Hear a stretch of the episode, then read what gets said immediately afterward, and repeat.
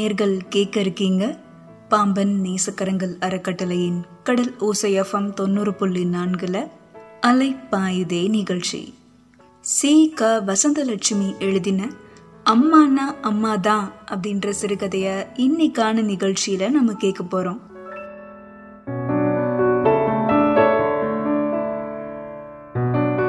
அந்த வீட்டுல உறவுகளோட மொத்த கூட்டமும் வரவேற்பறையில குவிஞ்சு இருந்துச்சு. எல்லாரோட முகங்கள்லயும் டன் கணக்குல ஆவேசம் குதிச்சுக்கிட்டு இருந்துச்சு. ஆள் ஆளுக்கு கூச்சலும் கூப்பாடும் போட்டுக்கிட்டு புலம்பிக்கிட்டு இருந்தாங்கன்னே வச்சுக்கோங்களேன். பத்மாவும் 18 வயசே நிரம்பின அவங்களோட பொண்ணு பூஜாவும் ஆழ்ந்த அமைதியில இருந்தாங்க. பூஜாவோட விழிகள்ல மட்டும் கண்ணீர் நிரம்பி இருந்துச்சு. நீண்ட நேரமா அங்க நிலவின ஒரு சந்தக்கடை இறைச்சல கடைசியா முடிவுக்கு கொண்டு வந்தாரு பத்மாவோட அண்ணன் மாணிக்கம். எல்லாரும் கொஞ்சம் அமைதியா இருங்க அப்படின்ற மாணிக்கத்தோட வெண்கல குரல் அதட்டல்ல எல்லாருமே கொஞ்ச நேரத்துக்கு மிரண்டு போயிட்டாங்க. அடுத்த நொடியே அங்க ஒரு மயான அமைதி நிலவுச்சு. ஏமா, நடந்தது நடந்து போச்சு, இனி ஆக வேண்டிய காரியத்தை பார்க்காம அதையே பேசிக்கிட்டு இருக்கிறதுல என்ன பயன் அண்ணா?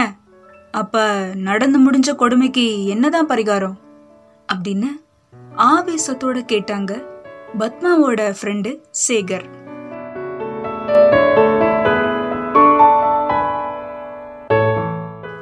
கொஞ்சம் பொறு சேகர், தப்பு செஞ்சது என்னோட பையன், பாதிக்கப்பட்டது என் தங்கச்சி பொண்ணு.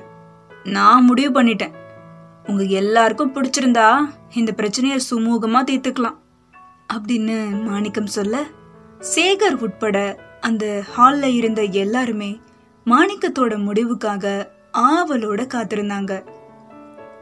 என் பையன் வசந்த் என் தங்கச்சி மக பூஜாவை கெடுத்தத ஒத்துக்கிட்டான். சின்ன வயசுல இருந்து பூஜா கூட ஓடி பிடிச்சு விளையாடின வசந்த் ஏதோ ஒரு சூழ்நிலையில எல்லை மீறி விளையாடிட்டான். அது நம்ம எல்லாருக்குமே இப்போ தெரிஞ்சு போச்சு.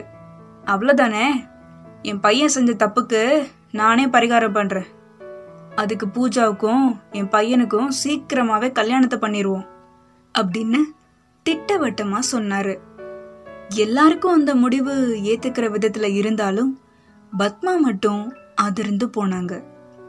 தன் மக பூஜாவை பார்க்க அவங்களும் அங்கே நடக்கிறதுக்கும் தனக்கும் எந்த ஒரு சம்மந்தமும் இல்லைன்றது மாதிரி கண்ணீரோட விட்டத்தையே வெறிச்சு பார்த்துக்கிட்டு இருந்தாங்க. அண்ணா, தப்பு செஞ்சது உங்க பையன், அதுக்கே என்ன என் பொண்ணுக்கும் சேர்த்து தண்டனை கொடுக்குறீங்க அப்படின்ற பத்மாவோட கேள்வியால கொஞ்சம் தடுமாறினாரு மாணிக்கம். பத்மா, இது தண்டனை இல்லைம்மா, பரிகாரம். இதை விட நல்ல பரிகாரம் இந்த உலகத்துல வேற எதுவுமே இருக்க முடியாது. அண்ணா, எனக்கு உங்க முடிவுல கொஞ்சம் கூட உடன்பாடு இல்லைன்னு. ஒரு பையன் ஒரு பொண்ணோட வாழ்க்கையை நாசம் பண்ணா அவனுக்கே இந்த பொண்ணை கட்டி வைக்கணும்னு ஏன் முட்டாள்தனமா முடிவெடுக்கிறீங்க? என்னது, நான் எடுத்த முடிவு முட்டாள்தனமா? ஆமா அண்ணே, பூஜா இப்பதான் +2 பரீட்சையே எழுதியிருக்கா. டாக்டராவோ கலெக்டராவோ ஆகணும்னு அவ மனசுலயும் ஏகப்பட்ட கனவுகள் இருக்காதா? இதுல பூஜா என்ன தப்பு பண்ணா? எதுக்காக அவளுக்கு இப்ப கல்யாணம் பண்ணணும்? பத்மா, இந்த விஷயம் ஊருக்கே தெரிஞ்சு போச்சு. இனிமே பூஜாவை யார் கல்யாணம் பண்ணிக்குவா? அதுக்குன்னு பூஜாவை வசந்துக்கு கட்டி வைப்பீங்களோ? பத்மா, புரியாம பேசாத. ரியல் லைஃப் வேற, ரீல் லைஃப் வேற. என் பையனால ஒரு அப்பாவி பொண்ணோட வாழ்க்கை பாழாக கூடாதுங்கிற ஒரு நல்ல எண்ணத்துல தான் நான் இந்த முடிவையே எடுத்தேன். அண்ணே, உங்க பையனுக்கு பூஜாவை கல்யாணம் பண்ணி வச்சாதான் அவளோட வாழ்க்கை வீணா போகும். அட ஏமா நீ வேற. ஏமா, அந்தஸ்துல கூட நான் உன்னோட அதிகம்தாம்மா. வசந்தனுக்கு ஒரே பையன், அவனும் இப்ப டிகிரியை முடிச்சுட்டு ஒரு பிரைவேட் கம்பெனில வேலை பார்க்கறான். அப்புறம் உனக்கு என்ன தயக்கம்? இல்லைண்ண, இன்னும் என் பொண்ணு படிப்பை முடிக்கல. அட படிப்பு தானே, அது எங்கிட்ட போயிட போகுது? கல்யாணத்துக்கு அப்புறமா எத்தனை டிகிரி வேணாலும் பூஜா படிக்கட்டுமே. பூஜாக்கு உங்க பையன் தாலி கட்டினா அடுத்த வருஷமே அவ வாழ்க்கையை சீரழிச்சிட்டு வந்து நிப்பா. இதுல அவளை படிக்க வேற வைக்க போறீங்களா? ஆகிற கதைய பேசுங்கண்ண. பத்மா, இப்ப நீ என்னதான் முடிவா சொல்ற? சம்பந்தப்பட்ட ரெண்டு பேருமே இங்கேதான் இருக்காங்க. பெரியவங்க நாமையே அவங்க வாழ்க்கையில முடிவெடுக்கணும், பேசாம அவங்களே கேளுங்க அப்படின்னு பத்மா சொல்ல, கொஞ்சம் சிரிச்சபடியே தான் பையன்கிட்ட வந்து, வசந்த் நீ என்னடா சொல்ற? நான் பூஜாவை கல்யாணம் பண்ணிக்கிறேன்ப்பா. ரொம்ப சந்தோஷம்டா.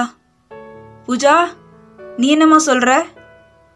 வசந்த சின்ன வயசுல இருந்தே எனக்கு தெரியுமாம்மா, அதே உரிமையில தான் நானும் அவன்கிட்ட ரொம்ப நட்பா பழகுனேன். ஆனா அவன் எல்லாம் மீறிட்டான். என்னால் அவனை தடுக்க முடியல. நடந்த தப்புக்கும் எனக்கும் எந்த சம்மந்தமும் கிடையாது. நான் நிறைய படிக்கணும். இப்போ எனக்கு கல்யாணம் பண்ணிக்கிறதுக்கான விருப்பம் துளியும் கிடையாது அப்படின்னு சொன்னாங்க பூஜா. பூஜா, பெரியவங்க பேச்ச கேளுமா, உன் நல்லதுக்கு தானே நான் சொல்றேன் அப்படின்னு அவங்க மாமா சொல்ல, வேணா அண்ணே, நடந்தது ஒரு விபத்துன்னு நினைச்சுக்கிறோம். என் பொண்ணோட ஒட்டுமொத்த வாழ்க்கையவும் காவு வாங்குறதுக்கு நான் விரும்பல. இப்ப பூஜாவுக்கு தேவலாம் மனதைரியமும் ஆறுதலும் தான். நடந்த பிரச்சனையில இருந்து அவளை நான் மெல்ல மெல்ல மீட்டெடுப்பேன். நீங்க எல்லாருமே இனி இந்த விஷயத்துல தலையிட வேணாம். வேற வேலை எதுவும் இருந்துச்சுன்னா போய் அதை பாருங்க. பத்மா, புருஷன் இல்லாத விதவை பொண்ணுமா நீ? ஏற்கனவே இந்த நிலைமையில பொண்ணை வச்சுக்கிட்டு நீயே அல்லாடணும். அண்ணா, உங்க பையன் வசந்த் இன்னைக்கு என் பொண்ணு மேல கை வச்ச மாதிரி நாளைக்கு வேற ஒரு பொண்ணு மேல கை வைக்க மாட்டான்னு என்ன நிச்சயம்? என் அண்ணன் பையனா இருக்கிறதுனால அவனை கண்டபடி திட்டிட்டு விட்டுறேன். வேற யாராவது இருந்தா அவனை வெட்டி கொன்னு போட்டிருப்பேன்.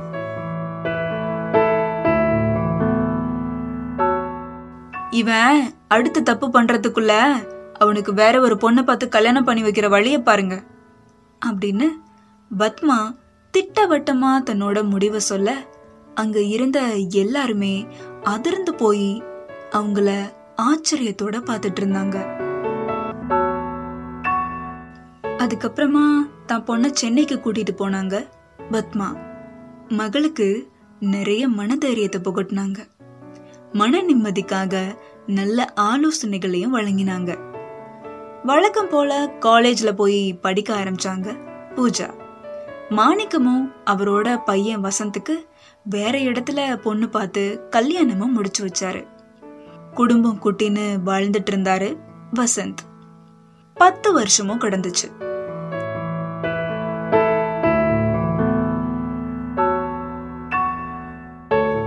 இன்னைக்கு எங்களுக்கு கல்யாண நாள், எங்களை வாழ்த்துங்க அத்த அப்படின்னு மாப்பிள்ளையான டாக்டர் விக்னேஷும் தஞ்சை மாவட்ட கலெக்டரான மகள் பூஜாவும் அவங்க அம்மா பத்மா காலில் விழுந்து ஆசீர்வாதம் வாங்கினாங்க.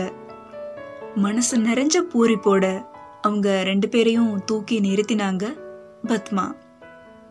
அம்மா, நீ மட்டும் எனக்கு பக்கபலமா இல்லைன்னா இன்னைக்கு உன்னோட சொந்த கிராமத்துல அந்த வசந்த கட்டிக்கிட்டு 2-3 குழந்தைங்களை வரிசையா பெத்துக்கிட்டு நானும் ஒரு சராசரி வாழ்க்கையே வாழ்ந்துட்டு இருந்திருக்கணும். ஆமாண்டா பூஜா அத்த, இப்போ அந்த வசந்த் எப்படி இருக்கான் அப்படின்னு விக்னேஷ் கேட்க, அவனுக்கு என்ன தம்பி, கஞ்சா குடி கும்மாளோன்னு அம்மா அப்பா சம்பாரிச்ச சொத்தை கரியாக்கிக்கிட்டு நோயாளியா நடமாடிக்கிட்டு இருக்கான்.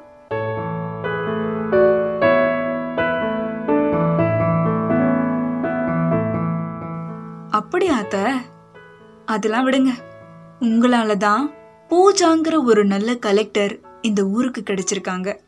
எனக்கும் ஒரு அறிவான அன்பான அழகான தேவதை மனைவியாவும் அமைஞ்சிருக்காங்க. You are really very great அத்த அப்படின்னு தான் மாமியாரோட கைகளை பிடிச்சு குலுக்கினாரு விக்னேஷ். நேர்களுக்கு இன்னைக்கான அலைப்பாயுதே நிகழ்ச்சியில் நம்ம கேட்ட கதை பிடிச்சிருக்கோன்னு நினைக்கிறேன். இதே மாதிரி இன்னும் ஒரு கதையில் நேர்களை வந்து சந்திக்கிற வரைக்கும் போயிட்டு வரேன்னு சொல்லிட்டு கிளம்புறது நான் சுல்தானா. தொடர்ந்து இணைஞ்சிருங்க. இது கடல் ஓசை FM 90.4.